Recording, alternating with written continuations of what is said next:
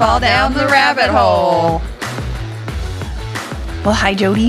Hi, Shea. Happy Sunday. Ooh, yes. You know what? It's a beautiful day. I know it too. is. It's gorgeous. It is the beginning of October. Obviously, when you hear this, it'll be the end of October, but for us, it's October 1st, and uh, it's definitely fall. Definitely fall. A beautiful fall day. Yeah, it's gorgeous today. Super sunny, nice and cold. Mm-hmm. Yeah, I like it. Brisk. I, was like it. Thinking about finally getting rid of my front porch summer decor and putting up my fall. Oh, I've I'm had- very resistant. Very resistant. I've had my fall stuff up since Labor Day. Yeah. No, not me. I'm like, I won't give up on summer. I won't. No.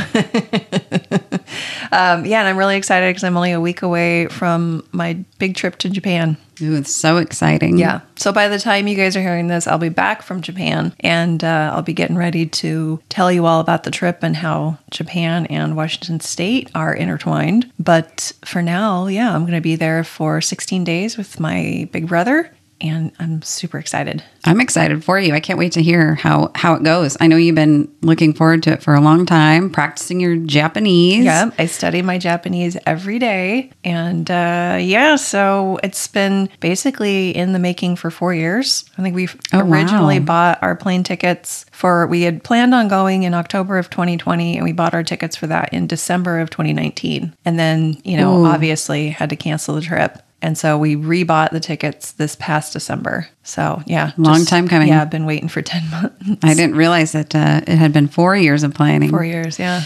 Wow. So just waiting for Japan to open, and it only reopened a year ago. Wow. So were they the, one of the last? Yeah, yeah, they were really resistant to it. Well, friends, I know that you guys were expecting this episode to be the wrap up of our rainy day rabbit holes road trip. So starting with day three and taking us down the rest of the Northern California coast to San Francisco, but we decided not to release that episode.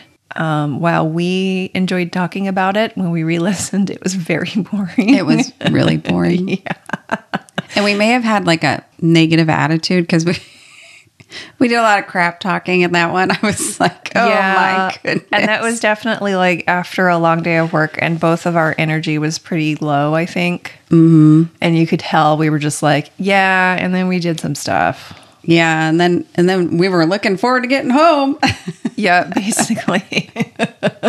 That's pretty much a wrap up of that. yeah. I mean, in a nutshell, we drove through redwood forest. That was really cool. We drove to San Francisco. We did some stuff in San Francisco, and we flew home. And that was the rest of the trip. You haven't missed anything. no. So the things that I found in San Francisco that I thought that would be something I would want to do a rabbit hole on um, was the Coit Tower and Palace of the Fine Arts. But honestly, it would have been a short episode because there's not a whole lot that's really interesting. It's just kind of some history. Mm-hmm, mm-hmm. But what I ended up falling down the rabbit hole on, in part due to my dad, because I was like, hey, dad, be my research assistant. Start finding out cool stuff about San Francisco for me. And he turned me on to some stories about Chinatown and the history of Chinatown. And so I started researching more and more about Chinatown. And I found some really, really interesting things about the history of Chinatown. So I'm going to share with you some Chinatown history that I, I think that most people will not be aware of. And, uh, definitely will make you think differently next time you visit San Francisco's Chinatown. Oh, nice, nice. Yeah. So when was uh, Chinatown established in San Francisco? Well, it was during the gold rush. So, uh, 18 1848. Yeah, okay. 1848. I think just in the 1850s, over 25,000 people immigrated to San Francisco from China. Wow. So, yeah, it That's a was big chunk. it was a big chunk. So is it one of the first established in the country, or um, You know, is it I one of the most the oldest Chinatown? I think it is one of the older ones. Um, I know Chicago and New York both have big Chinatowns as well, but this was this is I think definitely one of the most densely populated ones. So you ready to mm-hmm. get into this? I'm ready. Okay, all right. By the way, for everybody out there who's like, San Francisco isn't part of the Northwest, the Pacific Northwest. I'm like, okay, I know parts of Northern California are considered parts of the Pacific Northwest, and San Francisco somehow falls right out of that. But I don't care. this is our podcast. We can do whatever the fuck we want. That's right. If you want to want to include San Francisco, include San Francisco. Exactly. I mean, I think we saw one definition that included it, didn't we? Or yeah, they just say Northern California? They said parts of Northern California, Gotcha. but then when I looked into it, they're like, oh nope, the Bay Area is part of its own thing. Oh, gotcha. All right. All right, it's part of the Bay Area, but hey, you know what? They're our neighbors, and we were there. We were there. So, anyways, I, I got a lot of my information from PBS and the History Channel, and I will eventually put the full list of all of our sources on our website. I just haven't had time to do that yet. So, that'll get put up before the end of the year. If you do actually want specifically sources before I do that, you can email us and I can send them to you. But for right now, just know that we have our sources. We will publish them, but for now, um, it was mostly the PBS and the History Channel and this great film by the uh, American Experience from PBS. It was called Plague at Golden Gate. Plague. Plague at Golden Gate, which I was like, huh? Huh? And this was a, a disease? Well, Or was just- this what we're going to talk about This today? is what we're going to talk I about. Gotcha. All right. You ready? Mm, Gotcha. Let's do it. Mm-hmm. Okay. In the early morning of June 28, 1899, an Italian fisherman discovered two bodies floating face down in San Francisco Bay. A Japanese steamship had arrived the day before from Hong Kong after stopping in Shanghai, Yokohama, Japan, and Honolulu. She flew a yellow flag, which was the international symbol indicating disease. Two stowaways who were apparently ill jumped into the water and died and were later found. Medical personnel thought there was something odd about the bodies and they sent them to Joseph, Kinyoun, who was the nation's foremost plague authority, and his lab was out on Angel Island in the San Francisco Bay, which I could do a whole rabbit hole about Angel Island as well. We almost went there. So Angel Island had a quarantine station and a marine hospital. Um, it was also the immigration station for San Francisco. So kind of like Right. Ellis Island is for New York, Angel Island was for the West Coast. Exactly how Jackie described it to Yep. us.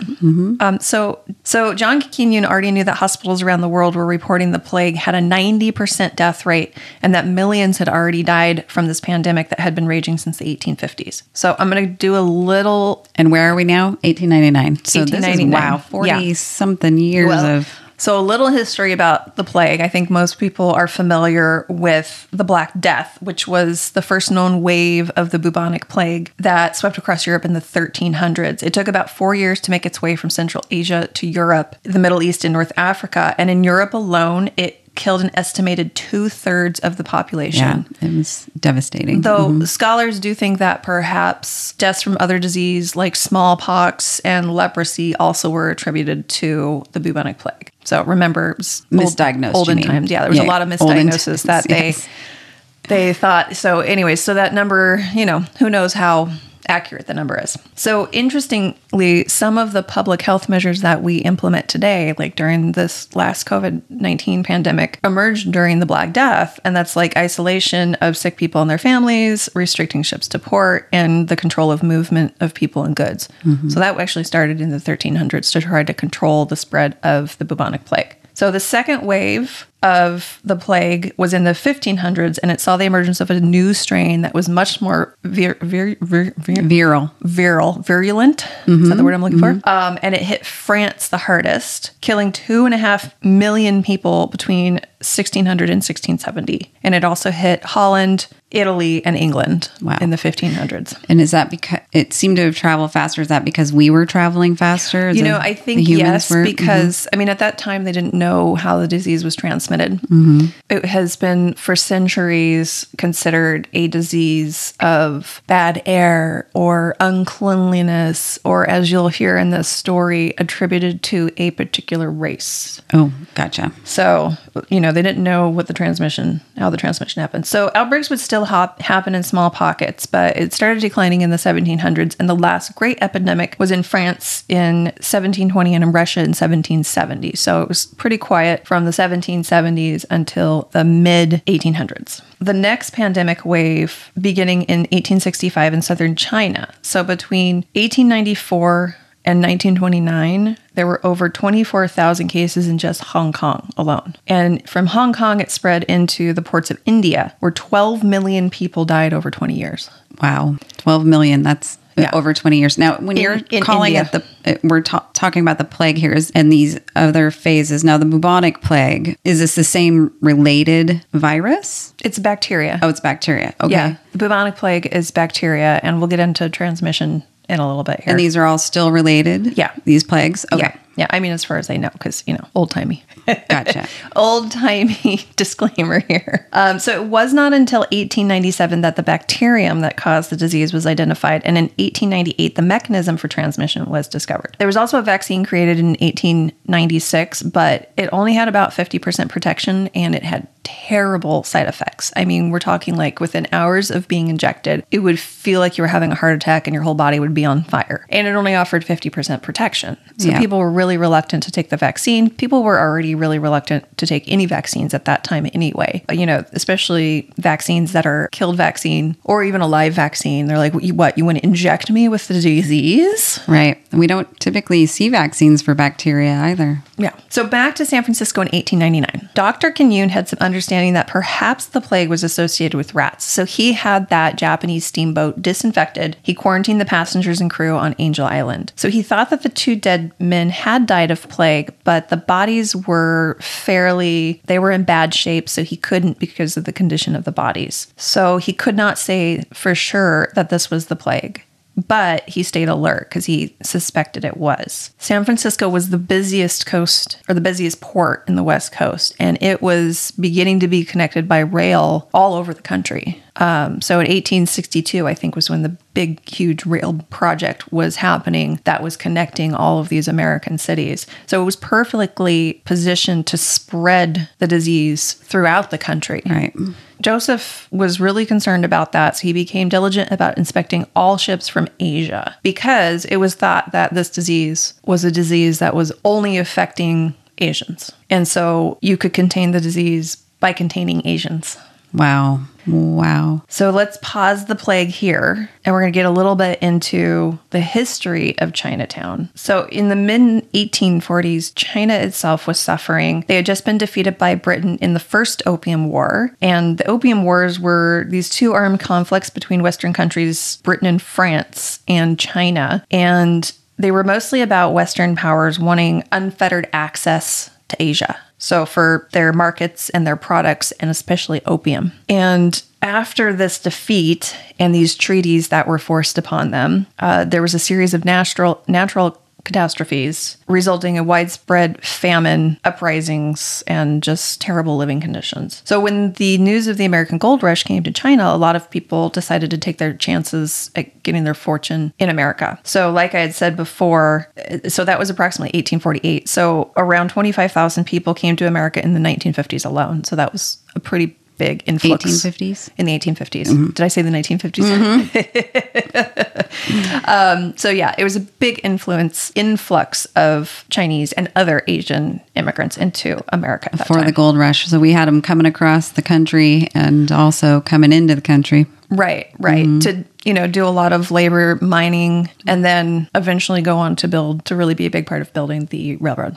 So were they coming over to stake their own claim or were they coming over to work with other? They yes, I think a lot of them were coming. Well, some of them were coming just for labor, and some of them were coming trying to stake their own claim. Mm-hmm. Now, of course, white Americans were having a problem with that. Absolutely. Yeah. And also, unfortunately, by the time many of the immigrants managed to actually reach San Francisco, the gold rush was starting to die out. They had already mined most of the gold that was available. So many people had already come to stake their claim that there was nothing left.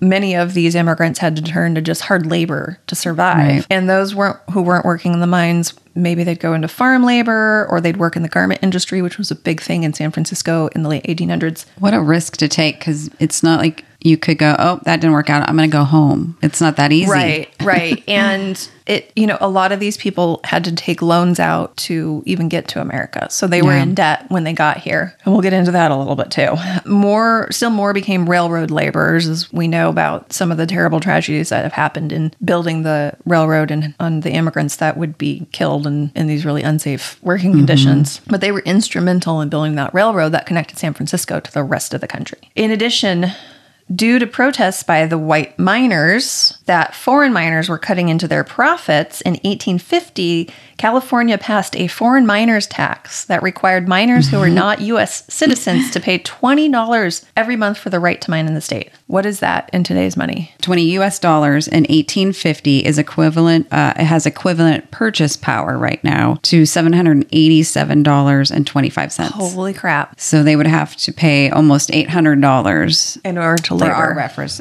reference point in Yeah. order to just labor, just to work there or Just to to take to- for the right to mine. The right to so mine. even to work as a miner, you had to pay that tax. even if you're working for someone else Mm-hmm. and they were taking the profit. Wow.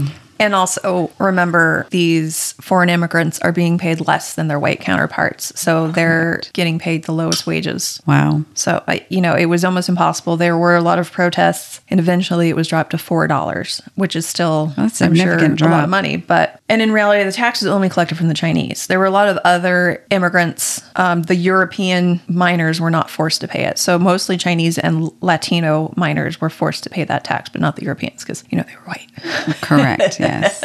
So, as in the as in the case with many immigrant communities, things were really tough. So, most of these Chinese immigrants had to work for reduced wages and work longer hours than their white counterparts. Of course, many women were forced into sex work either for survival or they were just straight out kidnapped and trafficked. And these women would be family members of the men that came to mine? Are these women that came to mine? No, I think the women that would come over might come with their families, or some women came just in the hopes of finding a better life for themselves mm-hmm, because mm-hmm. things were so bad back home. So they came over here hoping that they could get a job, maybe in the garment industry, and that maybe they could find a husband here as well. You know, maybe somebody, who, another Chinese immigrant who would come here. Uh, so um, they'd heard about the American dream even in the mm-hmm, mm-hmm. 1850s. and they'd come over here and either couldn't get a job, couldn't make it work, and so had to go into survival sex work or were straight up forced into sexual slavery. Hmm. And many people, like I had said, went into debt for their transport to America from China. And a lot of those loans were given out by Tongs. And Tongs was just kind of a word for a local association that would offer loans and also would offer protection. And they were really benevolent at the beginning. They were there to offer help to Chinese immigrants for helping them maybe get money to fight discrimination or these loans or just protect them from, you know, a lot of white people that wanted to beat them up basically and harm mm-hmm. them physically. And it was a, one of the few resources that the immigrants could turn to in these difficult times. But eventually, these groups incorporated sex work, gambling, drug trade, and racketeering, and they became the preeminent Asian gang organized crime network in America. So they were were they charging for the protection? Yes. And so power and money. Yes. And so Eventually eventually took they were running the opium dens that were a big thing. You know, there were opium dens in China, and a lot of the laborers who came over here were addicted to opium. And so this was an opportunity for the Tongs to open up opium dens in Chinatown and continue that trade. And uh, they were operating gambling halls, bars, brothels, and those opium dens. And I was going to go into a whole thing about the Tongs, but it would have taken an, out another hour and a half. That's a whole nother rabbit It's hole. It's a whole nother rabbit hole. You know, read about the Tong Wars. It's it's really interesting. Um, but just to say, they started out benevolent and then turned into more of a gang organized crime organization. As these racial tensions grew between the white workers and the Chinese immigrants, they were forced into a much smaller and smaller area of San Francisco, which was later known as Chinatown. San Francisco's Chinatown held between six and nine percent of San Francisco's total population in 12 blocks. And by 1890, Chinatown was home to an estimated 21,000 immigrants. It's a Wow. 12 block neighborhood What do you happen to know what the total population was? of San Francisco at the time. I do not. Yeah. I do not. Um, so the American economy was starting to weaken at that time because the gold rush was petering out. And so many of the American workers, again, they thought that the Chinese workers were a threat to the American workforce. And so a bunch of racist le- legislation was passed to try to limit this perceived effect that the Chinese were having on the American economy. Okay, so in a nutshell, I'm not going to go through all of them in detail, but there were there was legislation passed by California co- courts so that the Chinese could not testify against white defendants, um, same as black people and Native Americans. So basically, that legalized violence against these immigrants. Right. Um, there was legislation passed that would fine you for living in squalid conditions. And then if you couldn't pay the fine, they would throw you in jail. And then because the jails got overcrowded, then they passed other legislation about cutting off the pigtails of Japanese, or excuse me, um, Chinese men, which was a status symbol, to try to keep them out of jail. It was it was a mess. They closed the only segregated Chinese school, and they would not let Chinese children attend white schools. So, I mean, they were so they cut off all the education. Yeah, they cut off education. They were poor and they had to live in squalid conditions, yet they were being fined for living in these squalid conditions. So the city was doing everything they could to drive Chinese immigrants out. And then in the the worst two that were passed, I am going to go over briefly because they are very important, was the 1875 Page Act, which banned Asian women, specifically Chinese women, to come into the country because the United States thought that most uh, Asian women coming here were all sex workers. Mm-hmm. And they were afraid also that Asian women would start marrying white men and contaminating the purity of the white race. So this me- meant that Chinese immigrants couldn't bring their families with them. And so they came here alone, and then men were outnumbering women 20 to 1 which increased the demand for sex trade. Right. So, therefore, now women had to be trafficked more and more. So, families would sometimes sell their daughters into sexual slavery, but also organizations like the Tongs were trafficking women from China here promising them a good marriage or a good job and then just forcing them to work as sex slaves in the brothels. It made sex trafficking terrible. Right. It increased it. Absolutely. Because these men didn't have women that they would have relationships with. So right, right. Their, their needs wife were met was back home. Yeah. By yeah. that. So they actually increased, yeah, by stopping this awful sex trade work from the Chinese women, they increased this Yeah, yeah. sex trade work. Yeah. Yeah. Mm-hmm. Mm-hmm. And then probably one of the worst, most xenophobic pieces of legislation that America has ever passed was the Chinese Exclusion Act of 1882, which banned all Chinese laborers from coming into the country for 10 years. You could only come into the country if you had obtained this certification, basically showing that you weren't a laborer. So it's limiting it to diplomats and maybe the, the very wealthy. Nobody could come. Also, if you returned to China, you could not come back Wow.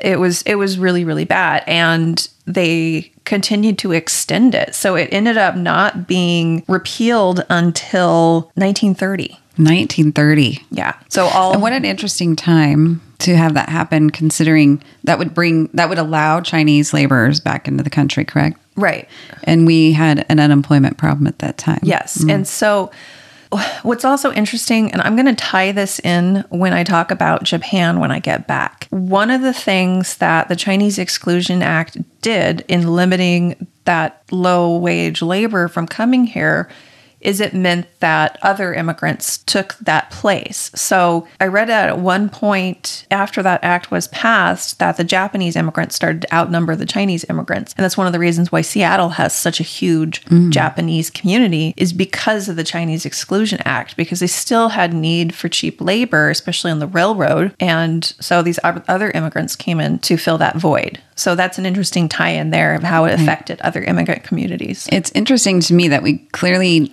needed the immigrants to come do these jobs, but we just didn't want the Chinese to do it. Anybody else could do it, but just not the Chinese. Yes. So, and the Chinese, you know, it was uh, the xenophobia was just terrible. They considered them, of course, to be of a lower class of human, that they were all murderers, liars. They dehumanized them. They them. dehumanized them mm-hmm. terribly. and then you can easily make that jump, that legislation. You can easily treat people the way they were treated when you dehumanize. Yes, absolutely. And we'll get to that right now because all of this just set the scene. Did I just accidentally make a segue? You did. Nice job. Never write a segue, by the way. They're very dangerous. Yes. I think the, the inventor of the segue died on Yeah, a I feel Segway, like right? he went off a cliff or something.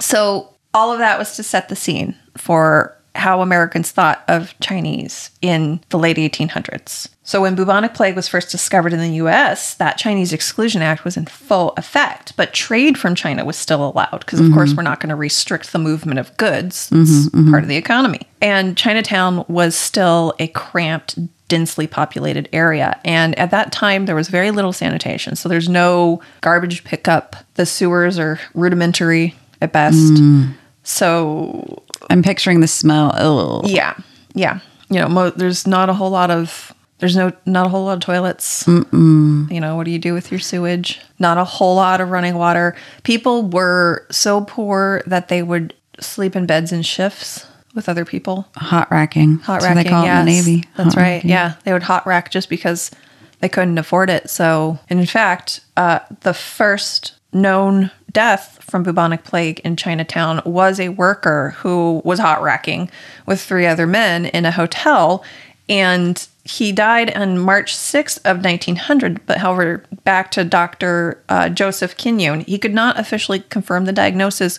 One of the things that made it difficult to confirm bubonic plague at this time was an autopsy was needed to confirm it, and that was deeply against Chinese mm. tradition to have an autopsy. Mm-hmm. Also, the sentiment against the Chinese meant that most Chinese could not get health care. If they went to the hospital, they would be turned away. And so they were una- they were unwilling to report sickness. So people would just die. They would take care of the body themselves so you wouldn't know. So the actual cases of bubonic plague that happened this time were grossly unreported. So they think that it was many times more than what they actually sure. came up with. Still, Joseph Kinyoun could not confirm bubonic plague. So, you know, he works for the, the health board. He cannot, or not the health board, but it was the military health system or something like that. Mm-hmm. And they actually kind of had control over this sort of thing in San Francisco. But he couldn't confirm without this diagnosis. But the city board of health got wind of it and so they panicked and they put a quarantine on Chinatown because, again,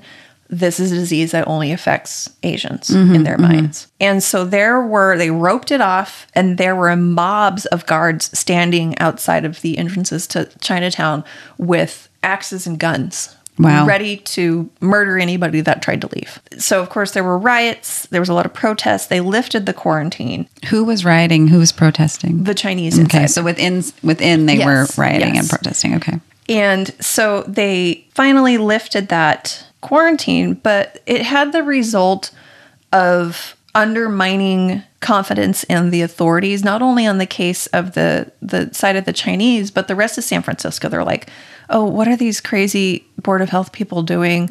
We can't trust them." you know, they put a quarantine on and then lift it. They must not know what they're doing. Right.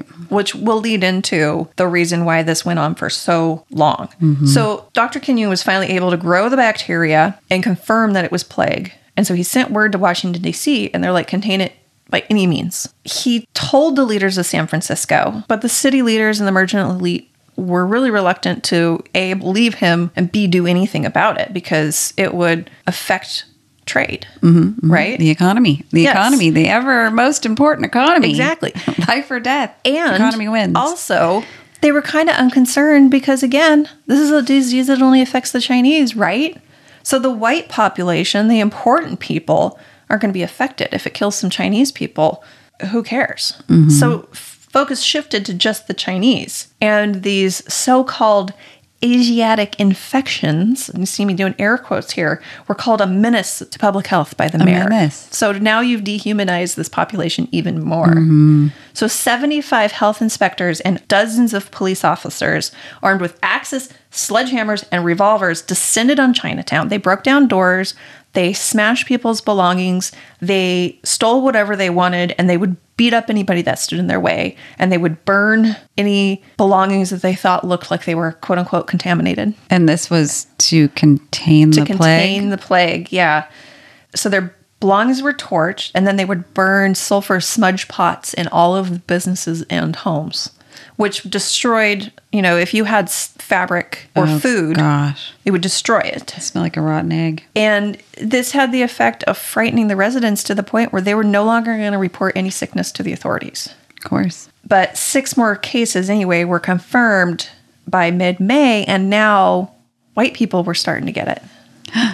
Not white people. including people that had never visited Chinatown. So then a plan was put into place to vaccinate all of Chinatown with that recently created, largely ineffective vaccine, and only 53 residents volunteered and they reported the terrible side effects. And so nobody else decided they were going to do it. How many? 53 people. 53 people. Okay. So therefore, the Surgeon General decides that they're going to make it mandatory for all Asians All Asians. to be vaccinated. And San Francisco decided that they wanted to try to keep any Asians from leaving the city. So they passed an order that transport companies, buses and ships and trains and whatnot could not sell tickets leaving the city or leaving California to Asians hmm. specifically. So riots ensued. There was a class action lawsuit filed, and a judge agreed that it should be the ban should be lifted. And they blamed it on Dr. Kinyoun that he was being overzealous, that he was overblowing the severity of this disease, and they put a a restraining order against him from doing any more things. But he was like, He can no longer make rules. Right. So they were he but then he was like, fuck you, this is a this is a terrible disease. I'm trying to Right. keep it from spreading. And so he ignored the judge and he continued to enforce containment measures and quarantine.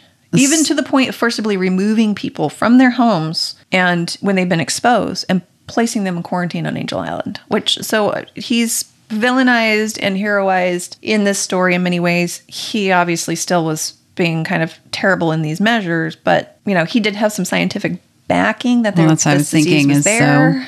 so, so uh, disregarding experts, uh, making decisions for life and death based I can't drink out of the straw while I'm a podcasting. metal straw.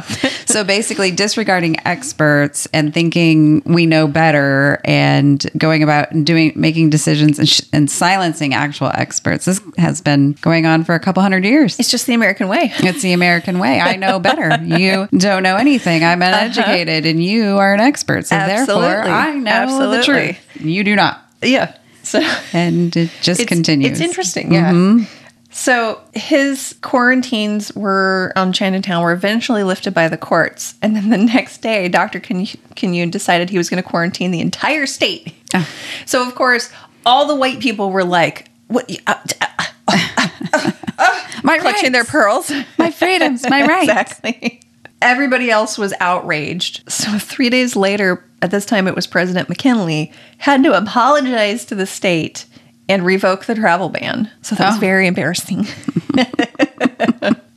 so state officials were still refusing to acknowledge this outbreak. But by June of 1901, there had been 35 plague deaths confirmed. Now remember, there were a lot that were unconfirmed because people were not reporting the sickness to mm-hmm. the health authorities. And so, you know, it was obviously a lot more. So Kinyoun at this point had been shuffled off to Detroit and they brought in a replacement for him, Dr. Blue. And Dr. Blue actually did things a little bit different. He set up a lab in Chinatown and he actually tried to get to know the residents. He hired Chinese translators and he actually, get this, paid them the same What? as the white translators. Was he allowed to do that? I don't know. I even think, oh legal? Oh my God, how were there not riots in the streets by mm-hmm. white people? You must not have known.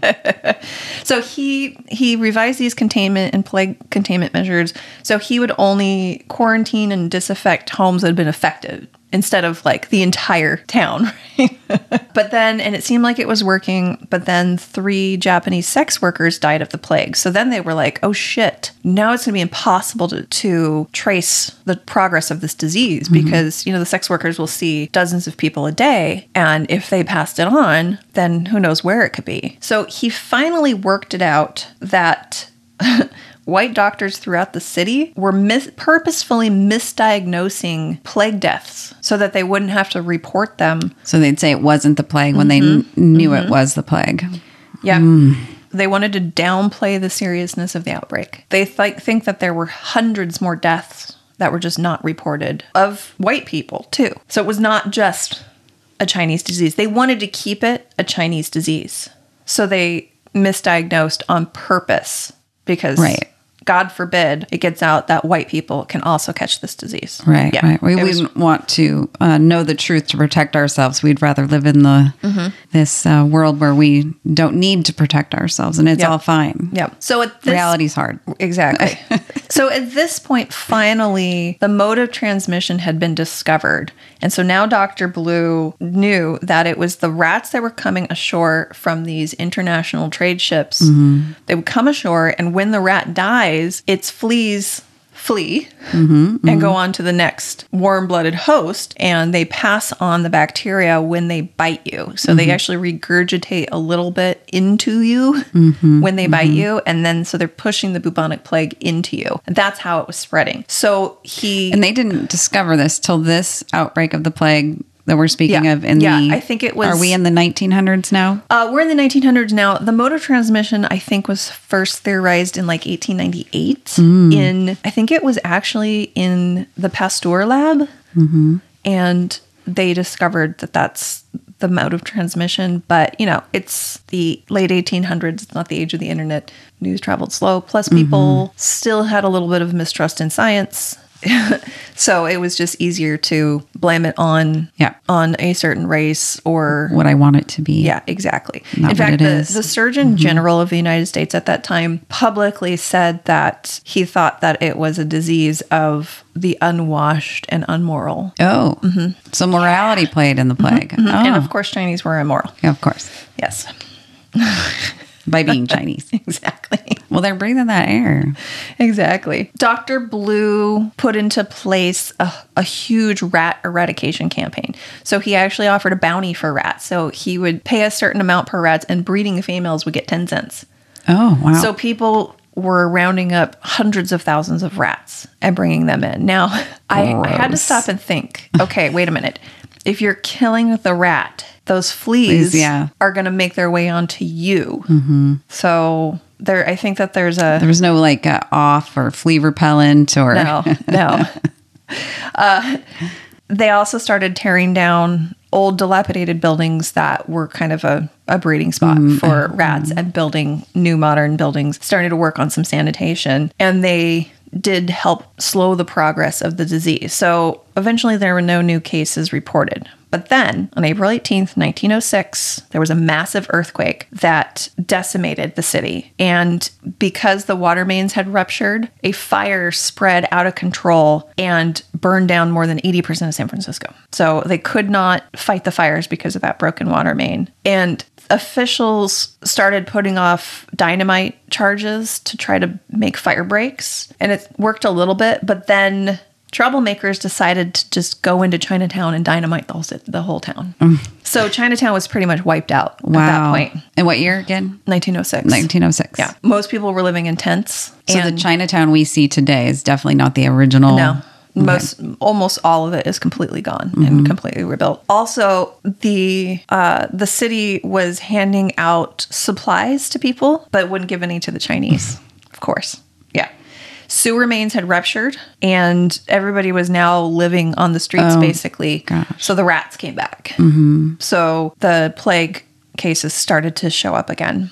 So by the fall, there were 30 more deaths. And at this time, doctors finally began to admit that they had seen bubonic plague deaths in their practices, but had not had not Wow. disclosed them. So the eradication of rats began again, and that it was then that they discovered that they knew about the fleas. So they started putting into place more uh, sanitation measures. So garbage collection began because of this, and they rebuilt the sewage system so that it would actually take the sewer away, keep the rats below ground instead of in the buildings, and then they started to decline again. And they say in 1908 that was the last case, and San Francisco celebrated. 1908. So it just took a couple years. Yeah. After they started admitting it. Right. And right. addressing so it. the plague was basically in San Francisco for eight years. wow. Yeah.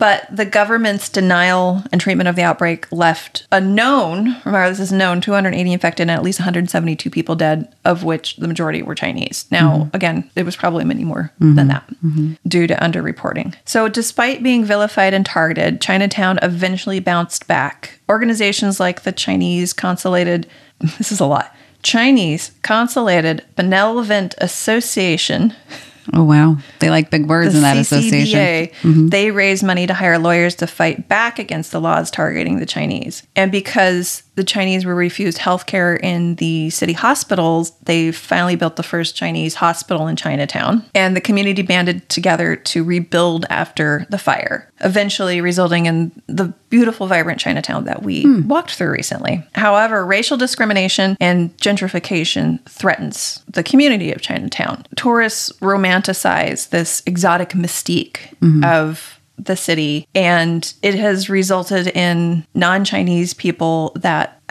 are not low income moving into the, the town, which is displacing the mostly low income mm-hmm. population. And the impact of the pa- pandemic and the recent scourge of anti Asian hate and continued stereotyping is still having a detrimental effect on the neighborhood. I read an article by a man who grew up in Chinatown and he was talking about what it was like to live there as a boy and have tourists come through and take pictures of him and his family like it was mm. something exotic. He said they would just feel you're like you're part of the scenery for tourists and fetishized in this oh, false yeah. belief mm-hmm. that Chinatown rese- somehow represents authentic Chinese culture. Right. Yeah. Like going to Chinatown now, I don't need to go to China. I've experienced it. Right. I'm good. Right. Yeah. and most tourists who come to this neighborhood, including me, until I read up on this, have no inkling of the terrible acts of racism and discrimination that happened, committed by our own government to the people who lived here and to Chinese and other immigrants throughout the country. Like I mm-hmm. had no idea. I'd never heard of this before. It was somebody in my bar class that was like, you need to look into the Chinese Exclusion Act of 1882 and how that affected Chinatown. And I was like, what the hell mm, Right. Right. is that? and I was just horrified. It was like the more I read, the worse it got. Right. And then when I saw this thing about the bubonic plague, during this time when you were literally not allowed to come here because you were Chinese, now also you're dying. Right. Well, if you're you have no health care. Well, you're dying in China too. Yeah. Yeah. And you're now, you know, contained into this disease ridden community where the plague is. Yes. Yeah, I'm sure if mm-hmm. you were Chinese, you basically would not be allowed to live anywhere else in the city at that time. And, and instead of, a, you know, trying to help them, they were shamed and blamed. Yes, absolutely. Mm-hmm. Absolutely. Not only for bringing this disease, but for being immoral and Right. living in squalid conditions. You were blamed for that, even though it was them who forced you into it in the first place. Right, right, right. And to Here, come, we're going to create a situation where you now exist like this. And guess what? Now that's a crime and a problem. Right, right. And I've only touched the surface Yes. of it. You know, the more I read, the more of these just like terrible things that were happening to the immigrants kept coming up. And I was like, this is going to be a two and a half hour episode if I keep going down every single mm-hmm. little rabbit hole I've found. and yes. blatant racist legislation. I mean, the Chinese Exclusion Act. I mean, they didn't even try to hide it. No,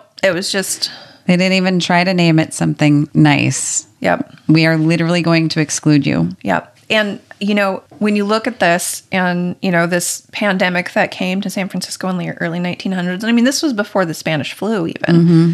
But some of the measures that were taken against that were reflected recently. Oh, yeah. And also, I think back to some legislation that was passed in the last 10 years banning people from certain countries to come here. Mm-hmm, that mm-hmm. kind of reflects this. Mm-hmm, and it still is affecting immigrants from those affected countries now. I have a friend who married a man from Pakistan and they've now been married for going on three years and he's still working on getting his visa. And Oh, even come him here? right. Oh, wow. They treated him and his wife, who lives here, like they were criminals Mm-hmm. when he's going through his interview for his visa. and do you think that would be the same thing had he been coming from Norway? No, Right. absolutely not. They'd be like, "Oh, you're Norwegian? Great, that's awesome. Come on over. You guys are so cool." yeah.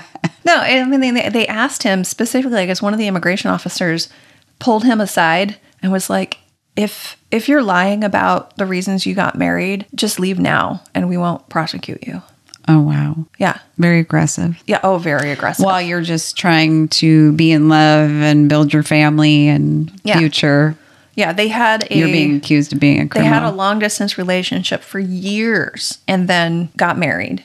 So, like, they've been in a relationship for five or six years at this point. Like, come on. He's not, this is a long game if he's just doing this for a green card, right? right. So it's yeah, it's it's kind of a travesty still. But um again, not to get into politics. I just next time I go to a community like Chinatown, I feel like my eyes are opened a little more now. Right. I'm going to take a little more time to respect and honor what the people who founded that community went through instead of it just being, you know, my own experience of the place at the time. Think mm-hmm. mo- a little bit more about the people who built the place and the people who still live there. Right. Right. And just the strength of the people who built that community is really amazing. So Right. that's that's my little rabbit hole into just a tiny drop of Chinatown's history. I Oh, thought wow. it was very interesting. Yeah. Yeah. That is interesting. Very um, political. It is. It was. It was a lot more than I thought I was going to find. I- Right, the, the right. plague. Um, so that that pandemic of the plague also affected uh, Honolulu's Chinatown. So it, I think most of that Chinatown got burnt down in 1900 because of the plague. So as a way to contain it. Right. So they were eradicate it. trying to burn down individual buildings and then the fire just got out of control and it wiped it out. Gotcha. So people just had to sit around and watch their homes and businesses burn, to the ground. Yeah.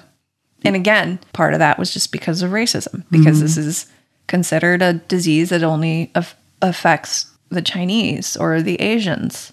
Again, was that sentiment not reflected recently Uh, by very much. a. The whole time you were telling this official calling it the. China flu. Yeah, the China virus. Mm-hmm. I um, the entire time you were explaining your rabbit hole, I was thinking, wow, we are 200 years later behaving in the same way in a lot of ways. Mm-hmm. You know, Yeah.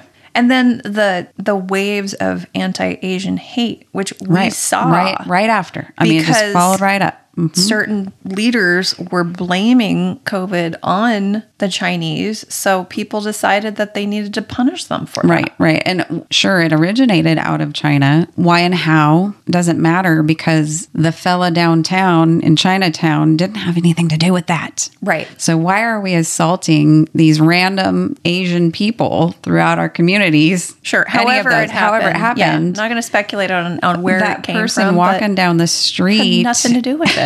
nothing to do with it. Besides having But it's a, And- it's, a, it's a it's an avenue to take out Right. your frustration, anger, what's happening to Fear. me. I have no fear. Yeah, I mean fear, it's all sure. Mm-hmm. fear, right? That's what a lot of it is is fear. Fear of, Mm-hmm. And of we've dehumanized these people, so it's very easy to leap to okay, I'm going to take it out on them. right. I fear this person because I've othered them and so now Mm-hmm. I feel like I have to protect myself from them. Mm-hmm. Because I've othered them and now they're a monster to me. And they That's- deserve That's it. Mm-hmm. what othering do. Anytime you other somebody, it's easier to dehumanize them and then to justify acts of racism and hate 100%. and violence. That's how we get there. so, anyways, this was my kind of dark dive into. It was a dark dive. Yeah. I was uh I did not know all of that and I'm more conscientious now than before. Yes. I, I always saw it as, you know, a celebration of the Chinese culture or we make space for them to have their own place for us to visit and get a taste of. That's actually not at all how that came to be No. or what it is. It Yeah. Mm-hmm. was a place they were forced into and then terrorized in. right, right. And then it was destroyed, and then they chose to rebuild. Now, one of the problems is when it was being rebuilt, a lot of wealthy whites decided that they wanted it in on it and would come and rebuild those buildings Gentrification. built but yeah built by white architects in the style that they imagined was i'm going to say the word Oh, oriental i'm got doing it. Mm-hmm. quotes right now i'm using that word in a the way that they would have thought and it did actually have a pretty vibrant nightlife during i think it was like the 70s and 80s it was like there was a lot of cool clubs there and now the white people were flocking to chinatown because it was like the cool place to go because of all the nightlife Right. And then that died down. And it's, you know, it's seen as a big tourist attraction there, but 99% of the tourists wander through there with no idea of what has happened there. Correct. That was me. Just too, yeah. A month ago when, when you and I went down there. Yeah. you go there, sure. you have dim sum, you giggle at the weird stuff in the markets. Right, And um, wonder what the all these roots are for and take pictures of the lanterns and then Yeah. you, you move on without Thinking that you had just celebrated Chinese culture. Right, right. so I feel I feel a little bit educated. I know that I've only scratched the surface. So today, now, I'm not feeling virtuous at all by knowing this now or reporting Right, it to you. So this is not me virtual signaling or whatever in any way. This is just I found out something that I've never known and it also just enlightens me to the fact that we as Americans are not told the true history of things. No, we are not. Very rarely. What you learn in school is a half incorrect. and B well, it's a rose colored glasses. it's rose-colored glasses and it is exclusionary of any other cultures that have made America what it is today. So there we go. I think yes, exactly. They we this is a great country that was built off the backs of hardworking folks, and sometimes those folks were doing that hard work against their will. Mm-hmm. Sometimes they were not treated well along the way, and I still think we're a great country. But I think you cannot be a great country until you admit to some of those things because you check and adjust. We do this in our lives daily. If I'm going to, uh, I set a goal at work or at home and I'm trying to achieve it, I have to, at the end of the day, once I achieve it, look back at how I got there and make sure that I don't hit the same errors that I did on my way to achieving that goal the next time I set a Sure, goal. sure. And so while we're trying to make this great country, if we are not taking in the history that's negative or um, unflattering or hurtful, and we just kind of act like it never happened, we will continue to make those same mistakes, just like we saw. We're still doing some of the same things 200 years later, Yep, and that is yep. why. Yep. You know, was something I found really interesting in that PBS documentary, The Plague at the Golden Gate. They were highlighting that while they were passing the Page Act and the Chinese Exclusion Act over on the other coast, we were building the pedestal for the Statue of Liberty. Oh my gosh! At the same time, that is wow. which is now our symbol of the freedom and liberty of the United States and our inclusivity. What, is, what does she say? Send us. send us your like tired and poor, you're beleaguered. Is that word in there? I like mm-hmm. that word. Beleaguered, tired and poor. Give me your tired, your poor, your huddled masses yearning to breathe free, the wretched refuse of your teeming shore. Yeah, that was very ironic at the time. That mm-hmm. here we are saying, here's what a great country we are, and then doing this over here. Hypocritical. Yep, very hypocritical. And you know, I'm still glad that I was born here. Though maybe 100%. maybe my life would be better if I'd been born in Sweden because mm-hmm. apparently that's the best place mm, Yeah. to live. if you're a Swede, you won the lottery. Man. Yep, I've heard that multiple times. Yeah, it was just ranked the number one country in the world for all these different metrics. Of, Mm-hmm. And Japan was number six. Number one to live in. Mm-hmm. Mm-hmm. Um, I think America was number ten. We're still in the top ten, but I think people would be surprised to hear that yeah, yeah. because I think a lot of people assume we're number one. Well, that's just part of the American way. We're Mm-hmm. number one. We're number one. Hey, I, I am all for tons of pride and where you live and your Yes. country, and I'm all for that. But being aware of your country shortcomings is important. right, if you are not aware of that, owning that, and working on that, you'll never be the greatest co- country. Right. And If you can't knowing, admit to those things and start Yeah. addressing them, you will never be the greatest. and knowing the history of your country is very important, whether it's good or bad. Because was it what's the saying? Something like if you don't know your history, you're doomed to repeat it. What's that saying? it sounds Something Mm-hmm. right like enough to don't me. know. Yeah. close enough. the gist is there. You Yes. have to be aware of where you've been wrong in the past, admit it, choose to do differently going forward, and you'll be better for it. Mm-hmm. So, to hide that dark history, you're doing yourself a disservice. And I think it's important for people to know what horrible things have happened here. And it doesn't mean that you can't be proud to live here. You can't be proud of your country. And Right. I am glad I was born here because it gave me so many more privileges and than I would have been given if I'd been born somewhere else. I mean, I did win the lottery of living, of being born here and born in the situation I was. I recognize that. Absolutely. Absolutely. I've said that my whole life, how Yeah. lucky I've been to Yes. be born here. Yes, absolutely. Yeah. And I mean, everybody, every country, every nation, every Oh, yes. ethnic group has done terrible things in their past. There's nobody that is free from having done terrible things to their fellow humans. It's those who do not learn from their history are doomed to repeat it. I think mm-hmm. that's the saying. All right. Well, I think we've had enough for today. What do Yes. you think? Okay. All right. Well, I appreciate you, Jody, sitting here and listening to me give you my book report. Wow, it was you. I could tell how much uh, how much fun you had doing it. You were all in, you were very into that. I could see. yeah. Last I mean, Saturday. I was too, but I could tell. I, I was watching the the intrigue and joy come off of you across the way here. Yeah, it was. It was uh, last. Was it last Saturday? It was this week. It doesn't matter. I fell down this rabbit hole so hard that I was just. I had my headphones on. I was staring at the computer, and I looked up, and five hours had passed. Holy cow. And I was like, "Oh my god! No wonder my ass hurts, and I have to pee." Because I've been sitting on it and I have to pee. I know, and it wasn't even done. So I had to go back yesterday and I had to cut myself off. I was about to go down the Tong Wars, and then I was like, okay, wait a minute. The Tongs go back to China in the 1800s. And I'm like, and then if we're talking about We're gonna have to do a series if you go I back know. there. Oh my god! And we're talking about like it was the beginning of some of these Asian gangs that exist today. So it's like, what am I going to do?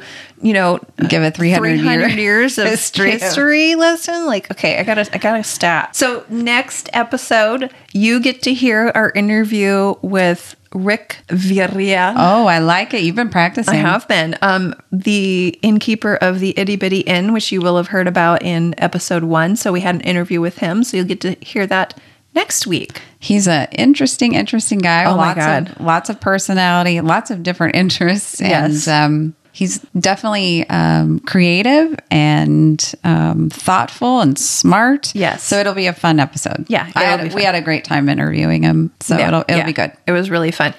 And then you'll get to hear about Jody's uh, Bigfoot journey. Mm-hmm. and uh, after that, I will report back on my trip to Japan, which, as of this recording, has not yet happened, but I'm very excited. So, yes, Yeah. yes. So just Lots make sure more you- to come. Yeah, subscribe on Spotify or wherever you get your podcast so that you can make sure that you can hear all those episodes. Yep. And uh, soon to come is our YouTube channel. You'll get to see some uh, Oh yeah, something on there. Yeah. As of this episode, I don't think I have time to do that too. But when I come back by the end of the year, you'll actually get a real website. You'll get the YouTube channel.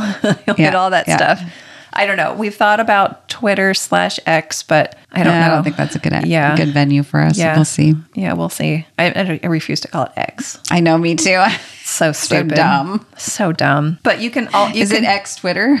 Is that exactly? is for? Exactly. He loves X. Oh my god. Why? I don't know because he's weird. He's so weird. He's So weird. All right, allegedly. Um, I don't know if it's alleged. We didn't He's say his name, I don't. I don't. I don't think anybody would say he's normal in any way, No. Fan or no fan. exactly. but you can go to Instagram and see our pictures of our episodes at Mm-hmm. Rainy Day Rabbit Holes Pod. And then if you want to email Jody any sexy Sasquatch art that you have made, Oh, please yeah. email her at jody at rainydayrabbitholes.com. Yes, or if you want to send Shea any uh, dim sum pictures that you've had at your local Chinatown, you can email her at shea at rainydayrabbitholes.com. Yeah. All right. Well, we will see you next time. Thank you guys so much for supporting us. We really appreciate it. See you down the rabbit hole.